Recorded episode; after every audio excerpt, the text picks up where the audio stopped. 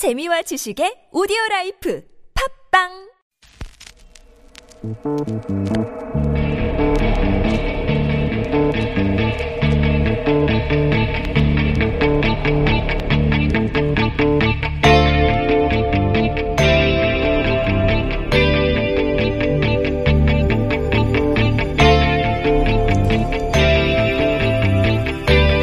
안녕하세요. 시사인의 김은지 기자입니다.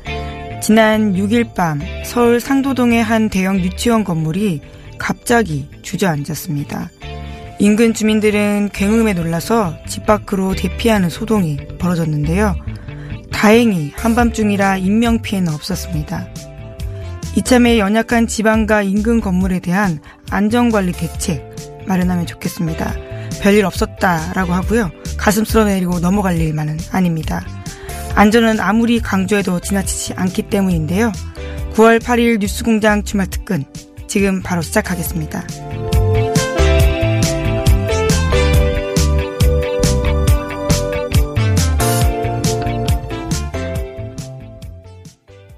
네, 주말 특근 첫 번째 순서. 대한민국 경제 사령탑 중에 한 명인 장하성 청와대 정책실장 인터뷰입니다. 9월 5일 수요일 2부 방송 내용 다시 들어보시죠.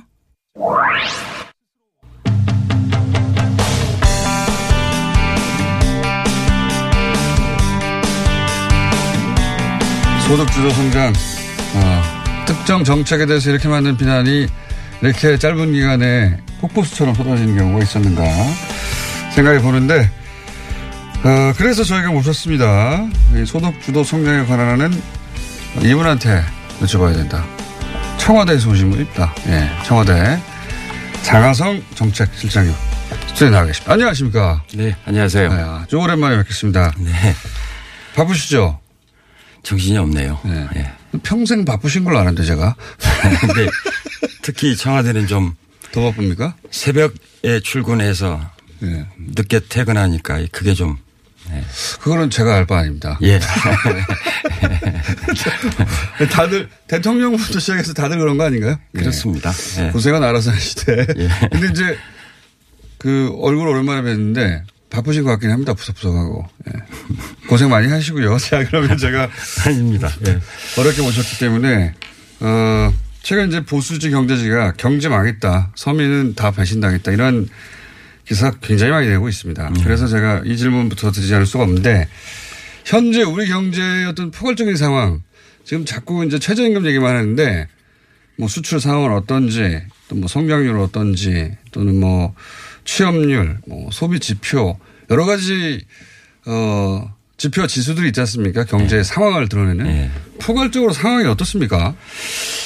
지금의 상황에서 분명히 어려운 부분들 자영업자들이랄지 소상공인들 부분이 있는데 어제, 한국은행도 발표를 했지만 경제 성장률 거시적으로 본다면 예. 지금의 상황을 뭐 경제 망했다랄지 뭐 위기랄지 하는 것은 참 좀 지나친 뭐 지나친 정도가 아니라 이건 좀 앞뒤가 안 맞는 우리나라의 그 잠재 경제 성장률을 한 한국은행은 2.8에서 2.9% 보고 있고 예. 어제 2, 4분기 발표한 것도 한 연율로 뭐2.8% 이제 하반기 예측을 하고 있기 때문에 예, 거시적으로는 예, 적정한 성장을 하고 있다. 물론 이제 3% 넘어가는 좀 성장을 못한 건 좀 아쉬운 게 있습니다. 그러면 기준을 뭐 미국이나 주변 국가, 혹은 예. 뭐 OECD 국가하고 평균을 비교해 보면 어떻습니까?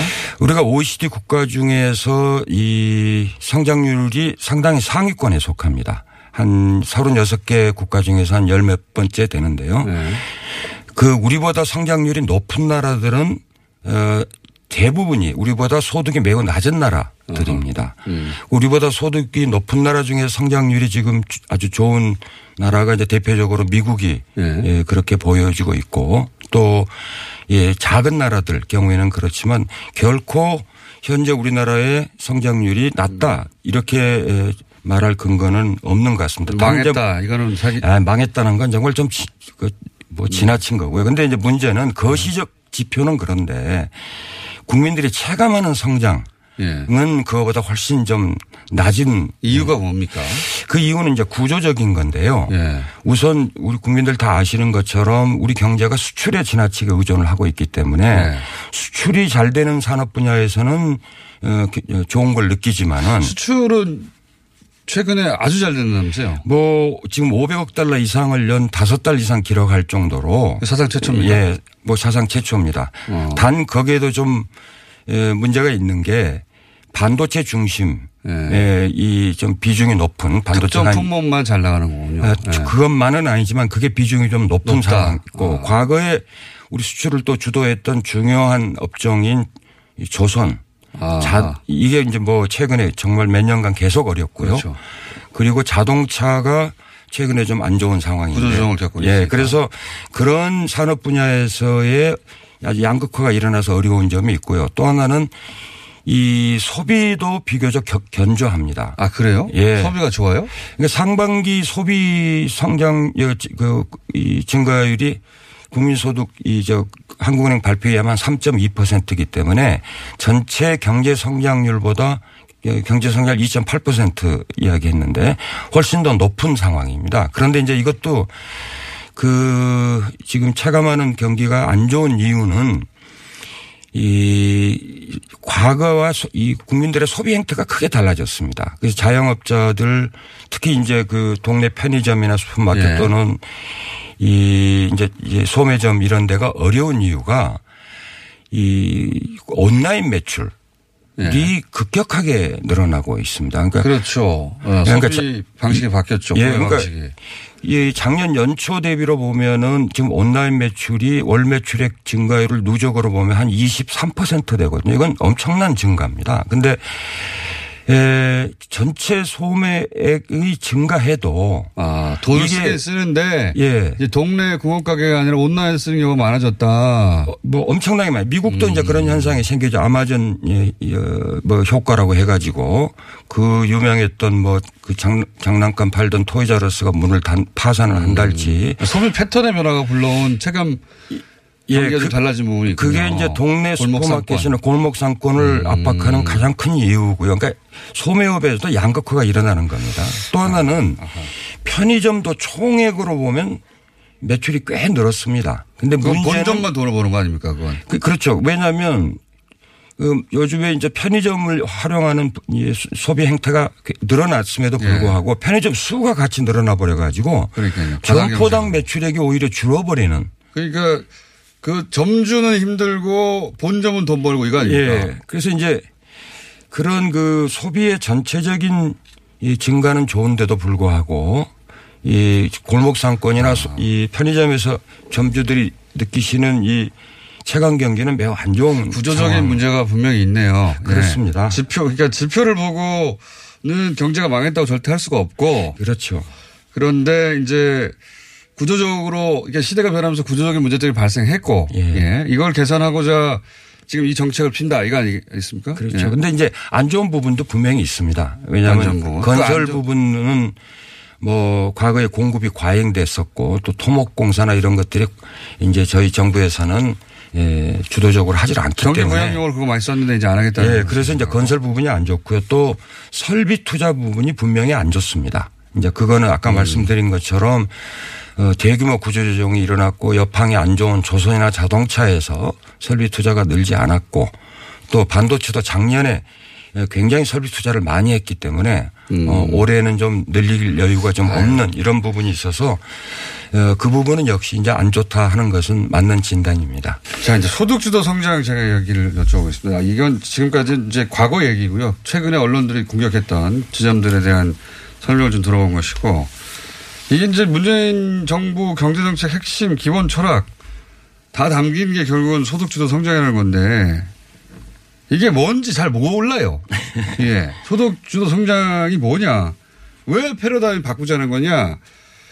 어, 소득주도 성장이 왜 등장한 겁니까? 이 그 이유를 좀 설명해 주십시오. 자, 왜 소득주도 성장이 네. 등장? 이거 참 어, 저희가 충분하게 국민들께 설명을 못 드리는 것 같은데. 예. 못 하셨어요. 예. 예, 그리고 잘못. 언론도 물어 잘 보러오지 않아서 저희들은 좀 그, 아, 그 물어봐도 말씀해 주셔야지. 아 그러니까요. 근데 예. 오늘 우리 공장장께서 정말 잘 물어주셨습니다. 왜 하자고 하는 것이냐. 왜 하자고 하느냐. 왜? 성장 경제가 성장한다고 할때 예. 두 개의 큰 축이 있습니다. 하나는 우리 국민들이 흔히 알고 있는 투자가 늘면 성장한다.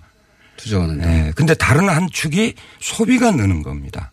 투자와 소비. 예. 네. 근데 지금까지 한국 경제는 투자를 늘려서 이 경제를 성장하는 방식으로 해왔습니다. 투자를 늘린다는 게 뭡니까? 좀 더 그러니까. 공장 설비를 늘리고 아, 예, 예. 이렇게 하면은 음. 거기에 필요한 또 이 인력이 고용이 아. 늘- 늘어나고 공장이 커지면 당연히 고용할 사람이 늘어나고 이런 예. 방식으로. 그러나 공장에서 만들어내는 물건을 또 사는 사람이 있어야 되지 그렇죠. 않겠습니까? 만약에 만들면 뭐합니까? 예, 그러니까 다시 말하면 소비 쪽이 있어야 됩니다. 네. 근데 우리는 그 소비를 주로 해외 외국 수출에 의존을 했습니다. 아. 그래서- 만들어서 해외 팔아서 예. 해결해 왔다. 예. 음. 그러다 보니까 OECD 국가 중에서 우리나라가 지- 이 GDP 국내 총 생산 중에 투자가 차지하는 비중은 이 1위입니다. 가장 높습니다. 그건 좋은 거잖아요. 좋은 겁니다. 음. 예. 근데 그것도 뭐 1위일 때 있고 2위일 때 있고 3위일 때쯤 항시 최상위권이었는데 국내 소비 쪽은 예. 항시 최하위입니다. 밑에서 두 번째, 세 번째. 아, 그래요? 그러니까 국내 소비를 통해서 성장을 하는 정책을 과거 정부에서는 거의 안 해왔고. 왜 안 했죠? 예, 이제 그게 이제 산업 중심의 성장 정책이죠. 그러다 음. 보니까 어떤 현상이 나왔느냐면 경제가 성장했다고 하는데 네. 가계 소득은 경제가 성장한 만큼 늘지를 않는. 현상. 파이는 늘었는데 내 파이는 어딨냐 이거예요. 자, 이제 그, 그 화두가 오랫동안 지속되어 왔고 실제 많은 지표에서 이 가계소득 증가 예를 들면 그것을 한국은행에서 그 발표하는 가계소득 총액으로 봐도 그 총액의 증가가 경제 성장 다시 말하면 국민 총소득의 증가보다 훨씬 안 되는 이런 현상이 지속되고 있으니까 경제는 성장했는데 왜 내 삶은 나아지지 않느냐고 국민들이 물은 거거든요. 그렇죠. 오랫동안 물어왔죠. 예, 정리하면 과거에는 투자 중심으로만 성장을 해왔습니다. 예. 이제 가장 OECD 국가 중에서 국내 소비가 없는 이 부분을 또 다른 성장의 축으로 만들자 하는 것이 이 소득적 성장의 핵심입니다. 음. 그러면 이제 이- 이것이 뭐 새로운 것이냐 전혀 그렇지 않습니다. 그러니까 그 과거는 항상 일단 먼저 파이를 키워야 한다고 했는데 예. 파이를 계속 키우는 정책을 펴왔죠. 예. 근데 내가 먹을 파이는 어딨냐 이거죠. 예. 예. 파이는 커졌는데 언제까지 파이 크자 아, 키워야 된다는 얘기만 하느냐. 저- 저도 그 의문인데 결국은 자기 파이를 찾아주자는 거네요. 예. 그러다 보니까 경제 성장을 했다는데 네. 다- 국민들 다 아시는 것처럼 양극화는 갈수록 심해지고 불평등은 갈수록 심해지고 이 구조를 그대로 더 이상 방치할 수는 없기 때문에 국내 수요, 국내 소비를 늘리자. 그러면 소비를 늘리려면 소득을 늘리거나 자 그럼 소득 불평등이 세계 최고 수준인 건 맞죠? 맞습니다. 그 역시. 그러니까 이 임금 격차로 보면은 예. 임금 불평등에 대해서는 한국이 예, 이스라엘, 미국 다음으로 OECD 국가 중에서 세 번째로 높고 그런 현상은 지난 한 10여 년간 지속적으로 한국이 예, 소득 불평등이 심한 나라였습니다. 한마디로 돈 있는 사람은 돈을 계속 더 버는데 없는 사람은 계속 더 가난해진다는 거 아닙니까? 그 구조를 바꾸자 하는 것이 바로 이 소득적 성장이 왜 필요한가 하는 부분입니다. 그게 핵심 예. 철학인 거죠. 자, 몇 마디 안 했는데 벌써 2부가 다 끝났네요. 잠시 후 저희가 3부에서 어렵게 보셨기 때문에 3부에서 또, 어, 말씀 이어가겠습니다. 장하성 정책 실장입니다.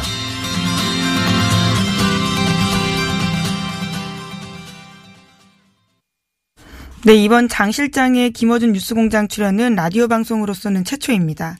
현 정부의 경제 정책을 경제 사령탑이 직접 나와서 설명한 건데요.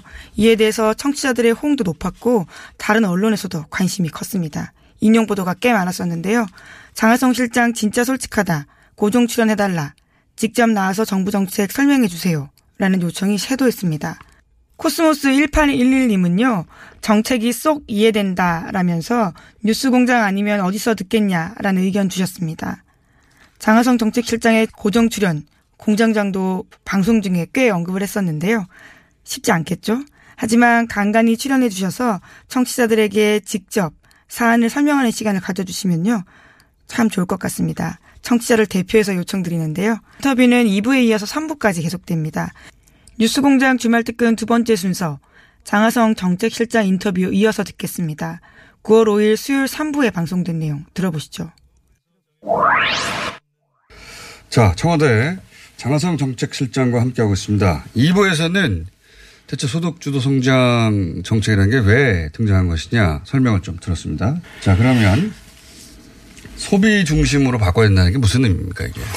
이 투자 중심 이 성장 정책은 뭐 과거 정부도 예. 뭐 산업 정책으로 또는 뭐 창조 경제 뭐 독색 경제 해가지고 쭉 최경환. 부총리도 사실 이거 예, 하려고 그랬죠. 예. 예. 그런데 그렇게 했는데 한국 경제의 잠재 성장률은 계속 떨어져 왔지 또는 성장률이 과거처럼 좋아지지 않았습니다. 맞습니다. 그러니까 이거는 소위 말해서 낙수 효과 어, 비슷한 게 에, 작동하지 않는다. 예, 작동하지 않는 거기 때문에 다른 모든 이 소득이 높은 나라 이제 우리도 이제 3만 불을 어, 내년에 넘어가기 때문에 네. 나라에서는 올해 넘어갑니다만은 에, 이 결국은 국내 수요 소비를 늘려야 되는데 소비를 늘리려면 소득이 늘어나야 됩니다. 이때 그렇죠. 소득이라는 거는 평균 무슨 그 1인당 GDP가 늘어난다 이거는 의미가 없는 게 네. 1인당 GDP는 경제 성장한 만큼 늘어났지만 가계 소득이 안 늘어나는 거죠. 그러니까 가처분 소득이 없어요. 예. 한마디로 쓸 수 있는 돈이. 그래서 가계의 소득을 늘려서 네. 소비가 늘고 그 소비가 결국은 또 새로운 음. 예, 투자를 유발하는 이 선순환 구조를 만들자 하는 것인데 소위 펀더멘털을 바꿔보자는 거네요. 예. 네. 이게 이제 그 OECD나 뭐 ILO나 국제기구에서는 이제 어떻게 표현했냐면 임금 주도 성장이다 이렇게 이야기를 했습니다. 임금. 예. 네. 그러니까 임금을 올리면은 소득이 당연히 늘고 그걸로 예, 국내 수요를 늘려가는. 근데 왜 우리나라는 소득주 성장이냐? 예. 예, 첫째는 이 우리나라의 지금 취업자 노동자 구조를 보면은 다른 나라가 굉장히 특이한 게 자영업자가 많죠. 그렇습니다. 임금 노동자가 75%. 자영업자와 그 가족이 25%인데 이것이 또 OECD 국가 중에서 최상입니다. 자영업자가. 또. 예, 왜 우리보다 자영업자 비율이 더 높은 나라는 우리보다 소득이 매우 낮은 나라들입니다. 그러니까 이렇게 소득이 높으면서도 그러니까 1인당 GDP가 높으면서도 자영업자 비중이 이렇게 높은 나라에서는 임금만을 가지고 해결이 안 됩니다. 결국은 자영업자들의 소득도 함께 늘려주는 그런 정책을 같이 피는기 때문에 예, 국제기구들이 이야기하는 임금주도 성장이 아니라 소득주도 성장이라는 의미. 다시 말하면 임금 노동자와 자영업자를 의 소득을 함께 늘려주는 것이다 이렇게 이해하시면 됩니다. 봉급 생활자들은 봉급이 올라가야 되는 것이고 예. 그럼 먼저 지금 현재 봉급 생활자들의 급여가 높아지고 있습니까? 이 정책 효과로? 지금 이, 이- 이 가계동향 조사 뭐 소득 분배 뭐 이런 문제 때문에 논란이 많지만 참 이것도 저희들이 어안 좋은 부분도 있기 때문에 솔직하게 말씀을 드려야 되는데 임금 소득자들의 가구의 경우에는 예. 그 최하위 소득자 분위의 경우에도 예. 어, 지난 몇 년, 한 5, 6년 내에 가장 소득이 이번 2, 4분기에 많이 늘었습니다. 그래서 아? 분명히 임금 이 근로자들의 경우에는 소득조 성장 효과가 분명히 나타나고 있는데 아, 집사상 이미 그게 드러나고 예, 있습니다. 이번 이- 얼마 전에 통계청에서 발표한 그, 그 논란이 많았던 가계 동향 조사 결과가 그렇습니다. 근데 이제 문제는 음. 문제는 이제 자영업자 부분. 그렇습니다. 자영업자 소득은 또 몇 년 중에 가장 그 감소율이 큰 예. 상황이 됐기 때문에 예, 정책의 효과가 지금 불균형적으로 나타나고 있고 봉급 저희들이 생활자한테는 효과가 나는데 자영업자는 효과 잘 안 난다. 예. 그, 자, 그러면 그 자영업자 부분을 좀 더 설명드리겠고. 그래서, 어, 이해하기로는 소비, 소비 중심 경제로 가기 위해서 소득이 늘어야 된다. 그거 이해했습니다. 그래서 급여를 높여주고 또 자영업자의 소득을 높여줘야 됩니다. 이거 말고 또 정책이 있나요? 왜냐하면 그 소득 주도 성장이라는 게 최저임금으로 다 이해를. 그러니까요. 예. 그거 하나만 얘기 주구장창 얘기하니까 이거 하나밖에 없는지. 그러니까 소득조 성장 크게 세 가지로 보시면 됩니다. 하나는 뭐 우리 공장장 이야기하신 대로 예. 소득을 높여주는 예, 그 방식. 기본이고. 예. 그 다음에는 생계비 이 비용을 줄여주는 아, 비용이 줄면 소득이 늘죠. 소, 실질 소득이 늘어나는 거죠. 그 예를 들어서요. 예.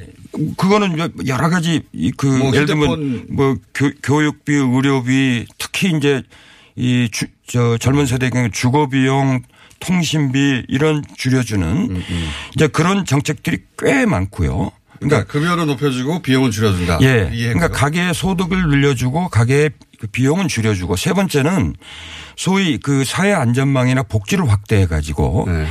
내가 지출하거나 비- 이- 이거 버는 건 아니지만 실질적인 소득 증대 효과가 나는 그러니까 예를 들면 고용보험을 우리가 더 확대해 준달지 또는 이제 9월부터 시행이 됩니다만 아동수당 음. 노인 수당, 그 소위 기초연금이죠. 또는 장애인 연금을 확대해 준달지 고용보험을 확대해 준달지 하는 그러니까 크게 세 가지 축입니다. 음, 안전망을 확충하고 예, 사회 안전망 복지 확충하는 것과 생계비 줄여주는 거 그리고 소득을 늘려주는 건데 소득을 늘려주는 건 아까 말씀드린 것처럼 급여 부분이 있고 이 임금 노동자의 경우에는 급여 부분이 있고 예. 자영업자 경우는 그 사업 소득을 늘려줘야 되는데 그 부분이 지금 좀 작동이 잘안 되고 여기서 있는. 25%라고 하는 그 전 세계적으로 가장 높은 비율의 자영업자 예.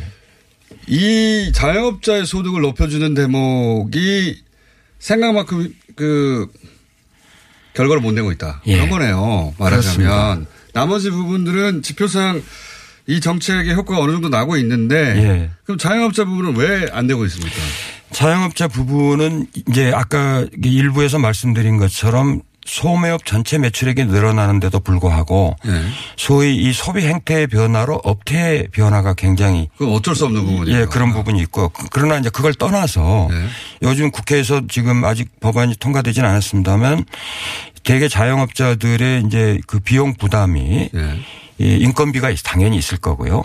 또 그다음에 임대료가 있고 임대료. 또이 프랜차이즈 같은 경우는 본사에다 주는 이 이제 뭐이 커미션 같은 게 예. 커미션이 있고 또는 그다음에 이제 카드 수수료 네. 같은 부분이 있고 한데 이제 저희들이 이 당연히 지금 임대료 경감이 중요하다고 봐서 더구나 이제 그 궁중 족발인가요? 뭐 예, 그런 예. 사태까지 나고 할 정도로 정말 자영업자분들이 고통을 받고 있기 때문에 법안을 제출해서 어, 국회에서 지금 예, 보호법. 지금 논란이 예, 상가 임대차 보호법을 이야기합니다. 그 부분이 되면 상당한 도움이 될 거고요. 음. 카드 수수료의 경우에는 정말 이 동네 마트나 편의점 같은 경우에 담배 같은 것까지도 이 카드로 낼 경우에 수수료가 예, 상당한 부담이 되기 때문에 그 부분을 완전히 없애주는 음. 그런 시스템도 좀 도입을 편의점 같은 경우 편의점 문제가 많이 됐으니까 예. 편의점 같은 경우에 이제 거리 제한을 둔다든가 과당 경쟁 못하게 지금 편의점 문제도 결국 너무 많아서 그런 거 아닙니까 예, 한마디로. 그렇습니다. 근데 너무 많아서 그런 거고 그다음에 최소 이익도 보장이 안 되고 뭐 여러 가지 제도적인 장치가 필요하잖아요. 예. 그분들이 보호받으려면 예.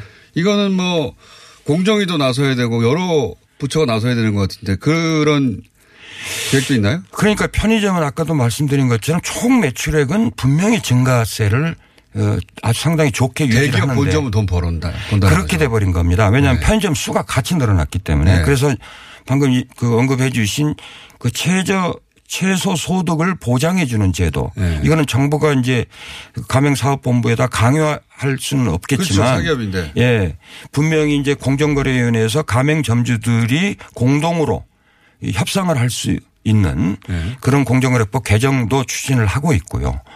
그또이이 말하자면 본- 본점에서 부- 꼭 본점에서 공급 안 해도 되는 물건들을 반드시 본점 공급하는 거로 쓰게 강요하는 그래서 이각 점주들이 시중에서 구입하면 오히려 싼 경우도 많기 때문에 그런 것을 강매할 수 없도록 하는 이런 불공정 거래를 단절하는 거 김상조 위원장이 해야 되는 거 아닙니까? 그렇습니다. 지금 김성준이 열심히 하고 있습니다. 예. 그분 모셔야 되겠네 사실. 예, 예. 그리고 이제 한 가지 더 네. 말씀을 드리면 자영업자들이 실제 임금 소득자보다 평균 소득이 낮습니다. 음. 근데 사실은 자영업자 중에서 이 영세 자영업자들은 말이 사업자지 예. 가족끼리 하기 때문에 자기가 스스로 이 고용을 한 예. 사업자면서 동시에 노동자입니다. 이 그러니까 사, 영세 사업자 등의 들의 이, 이 소위 말 노동 노동자성을 인정을 해줘야 됩니다. 아, 그 그래서 단체 교섭권이라든가 그렇습니다. 이게 그 부분도 있고 또는 사회보험이나 또는 음. 사업자지만 노동자니까 예. 노동자의 권리도 부여해야 된다. 고용원이 없- 없는 자기 혼자 일하거나 또는 뭐 가족하고만 일을 하기 때문에 이 고용자성을 인정해서 혜택을 주는 부분이 있고요. 그럼 어떻게 혜택을 줍니까? 예를 들어서. 그거는 이제 고용보험이나 건강보험이나 뭐 기타 사대 보험 사대보험. 같은 데 있어서 노동자에게 주는 것에 준하는 어떤 혜택을 줘야 될 거고요. 음. 또 하나는 지금 이, 이 최저임금이 올라서 노동자들에게 더 많은 임금을 부담해야 되기 때문에 그 부담해야 되는 부분에 대해서 정부가 지원을 해 주는 것도 있고요. 또 하나 다 그렇게 장사하고 나서 내 돈이 얼마 벌었나 하고 봤더니 사실은 본 게 얼마 없다. 네. 최저 생계비도 안 되는 분들이 많거든요. 그 경우에는 근로소득 장려 세대, 다시 말하면 일을 했는데 일정한 소득이 안 된 분들에게 소득을? 소득을 보전해 주는. 그래서 이제 지- 어, 올해까지는 이 근로소득 장려로 이 정부가 지원을 해준 그 대상이 한 400만 명 됐는데요. 내년에는 이게 한 700만 명을 훨씬 넘어갈 겁니다. 그러면 그 중에는 상당 부분이 이 영세 자영업자들이 포함이 되는 그래서 어. 직접적으로 소득을 보전해 주는 그렇기 때문에 자영업자를 그냥 사업자로 보지 않고 그분들을 근로자, 예, 근로자로 근로, 근로소득 장려 세제라는 게 근로자에게 주는 건데 어. 물론 이제 기존에도 자영업자들이 거기 혜택을 본 분들이 있었습니다. 네. 그러나 이제 그, 이, 이 상한이 좀 낮았기 때문에 이번에 상한을 대폭 그 높임으로써 이거 왜 안 알려져 있었죠 그동안? 에, 이번에 이제 국회에 저희가 그 법안을 제출을 했습니다. 이런 소득주도 성장의 내용에 대해서 청와대가 너무 못 알린 거 아닙니까? 아, 그 부분은 정말 저도 좀 죄송하다. 저도 너무 배- 답답합니다. 지지율이 높아서 너무 배부르 아니, 그런 건 아니고요. 오늘 그래서 큰 틀만 제가 지금 듣고 넘어가고 있는 와중인데 부동산 얘기를 하지 않을 수 없기 때문에 부동산은 어, 이 어려운 문제입니다. 일단 이해찬 대표가 어, 주택 3개 이상 보유한 분들한테 종부세 강화한다. 어, 강한 부동산 대책을 들고 나왔는데 이게 진작에 그랬어야 하는 거 아닌가요? 그죠? 그게 지난번 이제 세제 개편안을 만들면서 네. 이 이제 우리 위원회에서 여러 가지 안을 냈고 이제 그 안에 근거해서 이야기를 했는데 예, 일부에서는 이 좀 이 세금을 너무 좀 안 올린 거 아니냐 네. 이제 그런 예, 지적도 있는데 에, 사실 이 급격하게 세금을 올리는 것만이 어, 능사는 아닙니다. 물론 우리가 작년에 예, 고소득자에 대한 세금도 올렸고 또 초대기업들의 예, 좀 과도한 내부 유보에 대한 세금도 올렸지만은 이제 부동산의 경우는 지역에 따른 편차가 워낙 심하고 그렇기 네. 때문에 어떤 지역에 사는 것만으로도 집 부동산 값이 오를 저 높을 수밖에 없는 네. 그건 이제 부담도 되지만 또 누리는 것도 있, 지만요 그래서 일괄적으로 예를 들어서 강남이다. 그러니까 강남이니까 다 세금 높여야 된다. 이렇게 해서는 저는 좀 곤란하다. 네. 그래서 어떤 적정한 수준을 찾아가야 된다. 단 투기가 생기는 경우에는 그 부분에 대해서는 분명하게 예, 세금으로 부과해서 환수하는 그 투기 말씀하셨으니까 이 부분까지만 오늘 해야 될 것 같은데 네. 과거로부터 했던 얘기가 뭐냐면 크게 두 가지입니다. 투기와 투자를 어떻게 구분하냐 첫 번째. 예. 두 예. 번째는 어 결국은 시장이 이긴다. 예. 정부가 아무런 어떠한 정책을 내놔도 시장의 이윤 욕망이 워낙 강력하기 때문에 다 빠져나간다. 결국은 어떻게든 시장을 우회하거나 또는 뭐 앞서가거나 혹은 뭐 기다렸다가 타이밍을 기다리냐고 해서 결국은 시장이 이긴다. 그러니까 정부 정책은 뭐가 나오든지 간에 결국은 부동산 시장이 이기기 때문에 그런 믿음이 있으니까 계속 부동산은 주춤했다가 올라가고 올라가고 그런 거 아니겠습니까? 그러니까 첫 번째는 투기와 투자는 어떻게 구분할 것이며 어, 또 하나는 시장이 이긴다는 믿음 이건 어떻게 대처할 것인지 구체적인 이야기는 한 번 더 모시겠습니다. 예. 네. 큰그 틀에서. 부동산의 경우에 예. 실수요자 다시 그러니까요. 집이 없어서 집이 필요한 분과 진짜 수요자. 집이 이미 있는데 집을 또 재테크 수단. 또 하는 분 네. 이렇게 둘로 구분할 수 크게. 있습니다. 그러면 자기 집이 있는데도 불구하고 집을 추가로 또 새로 사는 분 중에 예. 투자인 경우에 그 투기가 있는 경우가 있는데 예. 투자인 경우는 우리가 지금 이번에 임대사업자 등록 등을 통해서 예. 명확하게 그 임대 사업이라고 하는 영역을 열어줬습니다. 당신이 이걸 투자라고 하려면 아예 임대 사업을 해라. 예. 집을 여러 채 두고 있지 말고 예. 그냥. 그리고 음. 세금도 명확하게 내라. 음. 양그 부분은 이번에 우리 정부 들어서 처음으로 일종의 이제 사업으로 인정하고 공식화했던 집이 여러 채면 예. 사업을 해 그러면 예. 이거잖아요. 세금 예. 내고. 그러면은 그렇지 않고 예. 투기라는 것은 단기적인 시세 차익만 노리는 그렇죠. 갭 투자처럼 예. 뭐 예. 여러 가지 방식이. 예. 그런 경우를 의미하는 거고 예. 그거는 정말 집 없이 어려움을 겪고 있는 분들의 고통을 바탕으로 해서 돈을 버는 이거 거. 어떻게 구분합니까 이거를? 그걸 구분하는 방법을 이제는 구축을 했습니다. 아 그래요? 그래서 어떻게 이번, 구축합니까? 이번 9월부터는 예. 전국의 모든 부동산에 특히 주택에 대해서 예. 완벽하게 누가 소유하고 있고 누가 살고 있고 이거 임대를 하고 있는지 안 하고 있는지 등을 완벽히 파악하는 시스템이 이제 가동이 되고 있습니다. 그래서 아 그런 통합 채- 시스템이 나와요? 통합 시스템 이미 이제 지금 그 우리 만들었고 네. 지금 이제 실험을 하고 있고 곧 이제 정상 가동이 되는데 아, 그러니까 이 사람이 집이 여러 채인데 예. 정상적으로 임대업으로 등록을 했냐 안 했냐, 예. 혹은 뭐 그 사이에 누가 살고 있느냐 거기에. 예. 그러니까 아 이 사람은 투기인지 투자인지 구분할 수 있는 포, 어, 포괄 데이터를 한꺼번에 볼 수 있다. 예, 실시간으로 볼 수 있는. 아. 그러니까 그거는 이제 행자부, 국세청, 국토부 이 전산망이 예, 그동안의 자료를 통합을 해 가지고 처음 나온 겁니까 이게? 그래서 제가 시연을 해본 결과를 좀 보고를 받아봤더니 집을 여러 채 갖고 있는데 예. 임대사업자 등록을 했는데 예. 세금을 제대로 안 냈더라 이렇게도 찾아낼 수 있는 경우가 있었습니다. 그럼 집이 여러 채 있는데 임대사업자 등록도 안 하고 예. 계속 사고 파는 행위가 계속 지속적으로 이 사람한테 일어나고 있더라. 예. 그것도 금방 파악된다는 거예요? 그렇죠. 그러니까 이제 전매 등, 이 아, 부동산업자도 싫어하겠네요. 예, 전매를 중간에 하지 않고 등록을 할 경우에는 예. 바- 반드시 거기에 나타나게 돼 있고 이제 자기 이름 등록 안 하고 전매하는 경우에는 이제 거기에는 안 되지만 그거는 전매에 대해서는 실제 이제 분양 받은 분이 있기 때문에 네. 그것도 나 이제 사후적으로는 파악이 가능합니다. 한 가지 더요. 예. 그 시장이 이긴다. 예. 이 믿음 실제로 대부분의 경우에 그래 왔잖아요. 여기까지는 일단 하죠. 시장을 이, 이, 이긴다. 시장이 이긴다. 그, 아, 그건 뭐 이- 이렇게 봐야 됩니다. 거주를 위한 정말 국민들의 삶을 위한 주택은 시장이 이길 수 없습니다. 그런데 맨하탄이 될지 뭐, 뭐 세계 어느 나라든 간에 뭐 상가랄지 뭐 등등 또는 아주 부자들이 사는 뭐 고가 아파트랄지 그건 정부가 관여해야 될 이유가 없는 겁니다. 무슨 이야기냐면 국민들의 기본적인 주거 복지, 주거의 필수를 위한 주택만큼은 시장을 안 해도 됩니다. 예를 들면은 가장 시장 경제를 아주 정말 지독하게 하고 있는 싱가포르 같은 경우에도 국민주택 규모의 주택은 정부가 다 공급해 버립니다. 100%. 예. 그러니까 국민의 실 거주를 위한 수요는 반드시 꼭 시장에 맡겨야 될 이유가 없는 겁니다. 음. 예. 그러니까 미국 같은 생각이네요. 경우에도 예. 저소득층에 대해서는 정부가 주택을 공급을 합니다. 그렇기 때문에 예를 들어서 잘 사는 분들의 고가 주택이랄지 예. 또는 뭐 상가에 대한 뭐 어떤 지역 차이랄지 이런 거는 시장에서 작동해서 가는 것을 정부가 다 제어할 수가 없고 예. 반드시 제어해야 되는 이유도 없는 겁니다.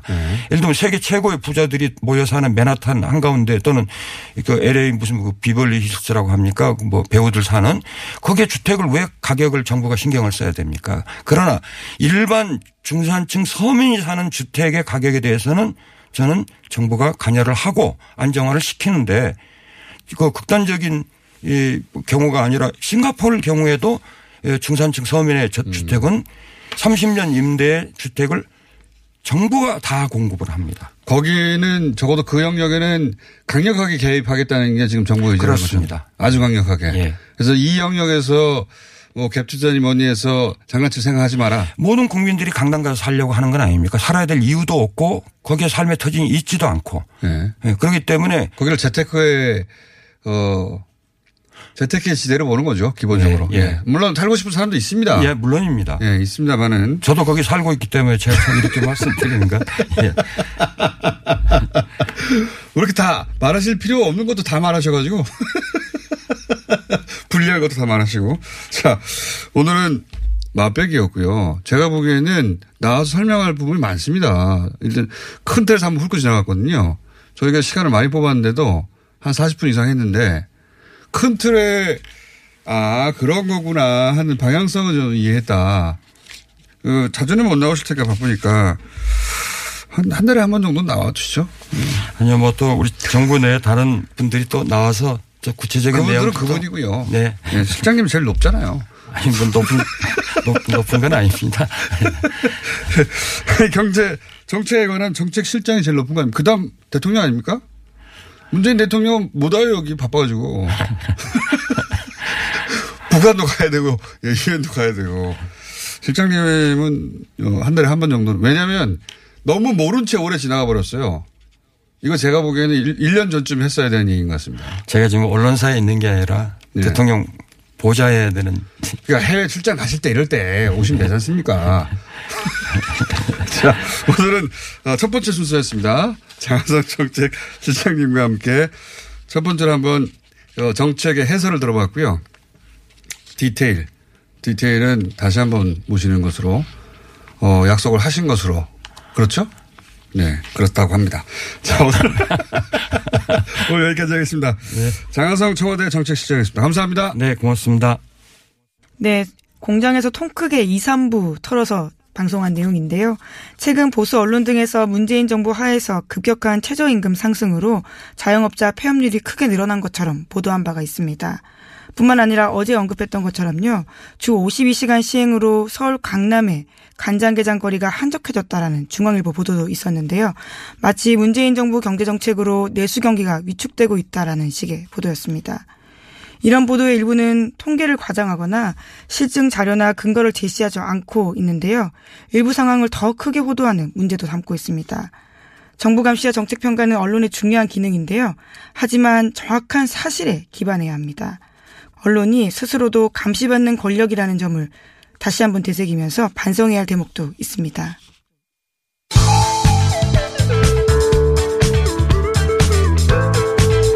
뉴스의 깊이가 다릅니다.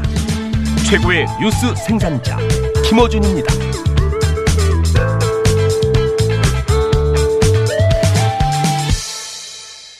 주말 특근 세 번째 순서는 도시건축가 김진애 박사의 도시 이야기입니다.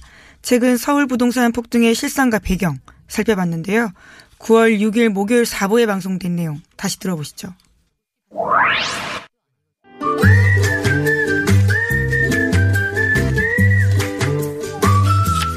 김진일 박사님 나오셨습니다. 안녕하십니까. 네, 안녕하세요. 네. 네. 오늘 하실 말씀 많다고 그래가지고. 아니 무슨 하실 말씀 하실 말씀 많으니까 8분밖에 안 주네.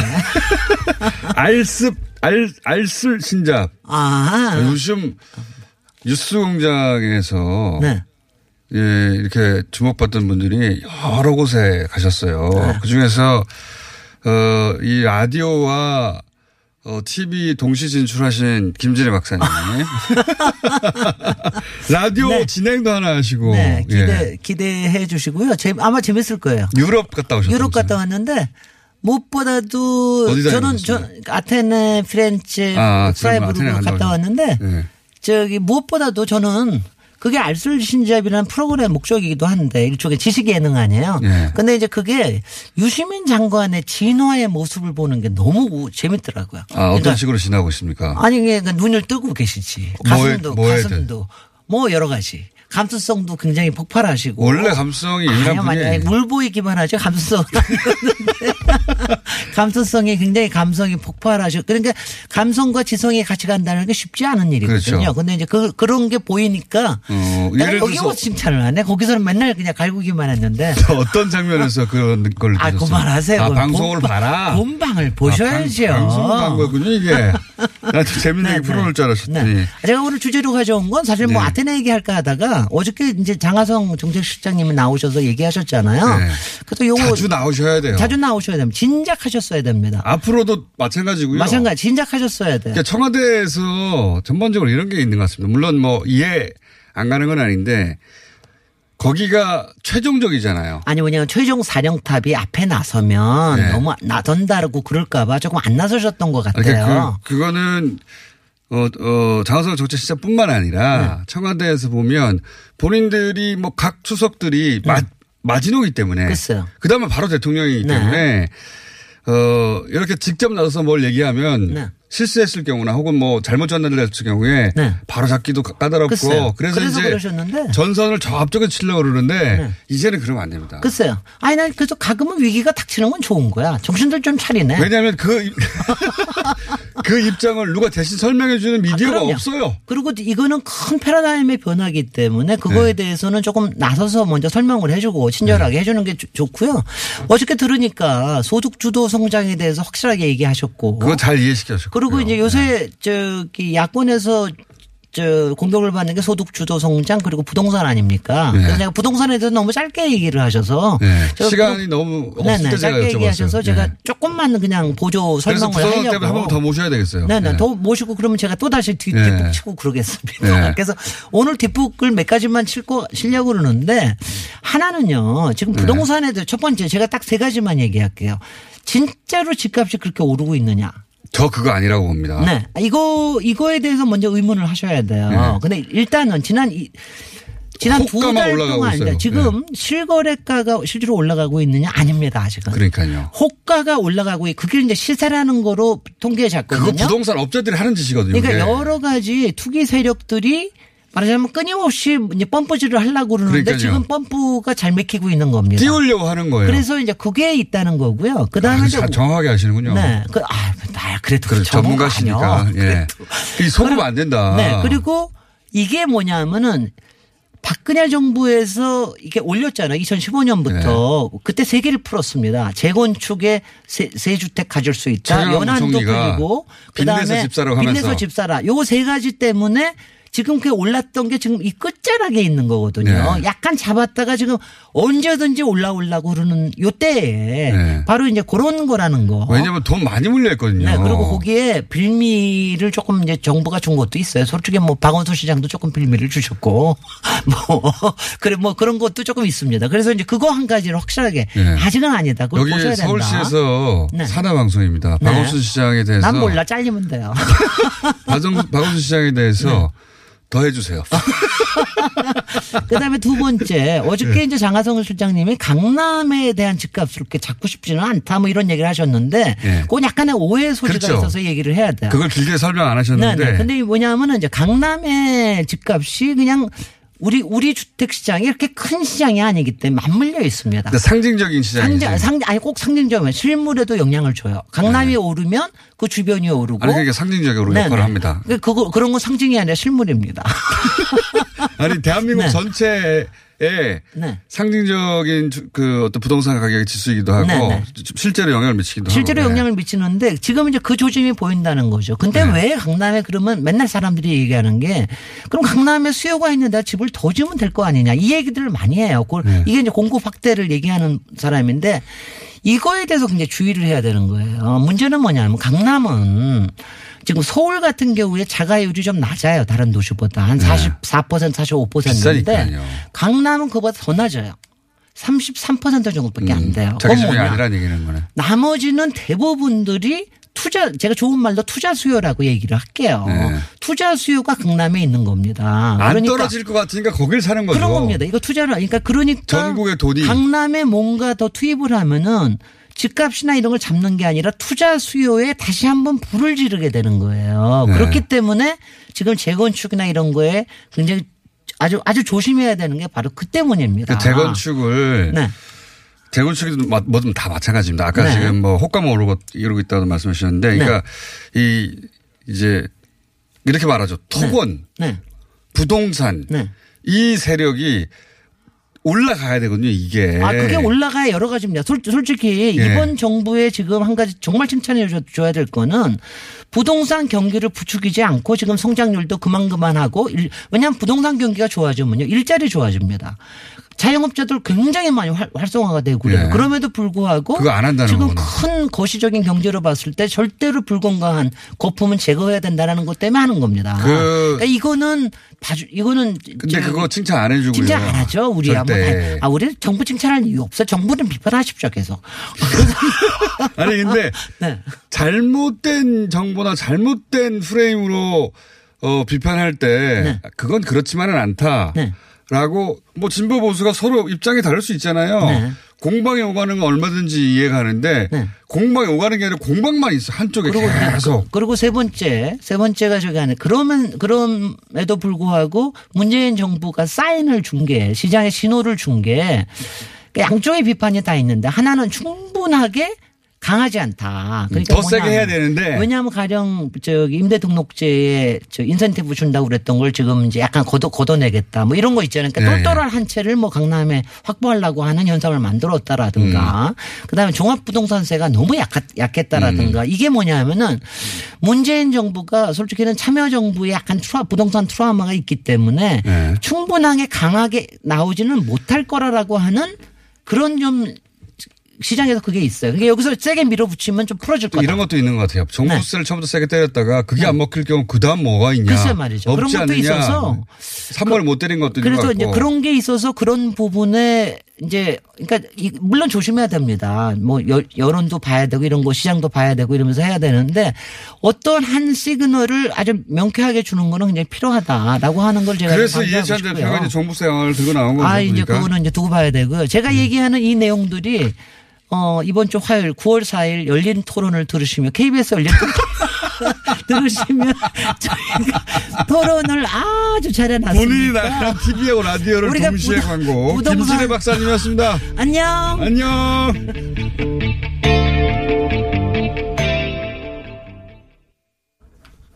네, 뉴스공장은 부동산 이슈 안 다루나요? 9월 4일 화요일에 6089번님이 보내신 문자였는데요. 바로 다음날 장하성 정책실장 그리고 또 그 다음날 김진애 박사가 부동산 정책에 관련해서 설명했습니다. 부동산 문제를 다룰 때 여러 의견들이 있는데요. 이 문제에 대한 청취자 여러분의 깊은 관심을 읽을 수 있는 대목입니다. 7737번님은 이런 이야기 주셨는데요. 서울시가 도박판이 되었다. 집 한 채 이상은 투기다. 1년 만에 아파트가 이어 올랐다라는데 직장 월급으로 1억 이상을 어떻게 모으냐. 사실 1억 이상이 아니고 1억조차도 모으기 어려운 상황인데요. 정부는 추석 전에 종합부동산 대책 발표하기로 예고했는데요. 정말 엄청나게 오르고 있는 서울 집값 이에 대한 박탈감에 대해서 정부가 제대로 알아줬으면 좋겠습니다. 네, BTS 한국의 아이돌 그룹 방탄소년단이 미국 빌보드 200 순위에서 1위에 올랐습니다. 벌써 두 번째인데요. 미국 LA를 시작으로 펼쳐지는 BTS의 월드 투어 공연장은 텐트촌이 된다라고 합니다. 안표 한 장 가격이 430만 원까지 된다라는 보도도 있는데요. 정말 인기가 많습니다.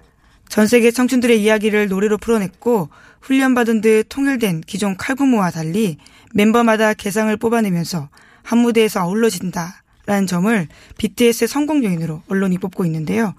좀 부족하다는 느낌을 듭니다. 여러분들이 각자 생각하는 BTS의 세계적 성공 이유 뭔지 올려주시면요. 꼼꼼히 살펴보겠습니다. 그럼 뉴스공장 주말 특근 오늘 준비한 수서는 여기까지고요. 저는 다음 주 월요일 아침 다시 알찬 뉴스로 찾아뵙겠습니다.